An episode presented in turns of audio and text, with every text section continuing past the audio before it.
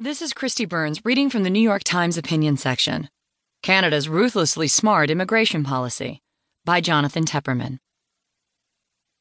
During a speech in Iowa last week, in the middle of his red meat calls for a border wall and tougher immigration enforcement, President Donald Trump called for something decidedly less sanguinary, a total rewrite of our immigration system into a merit-based system. This is one of the few consistent positions the president has held while in office. He called for a similar reform.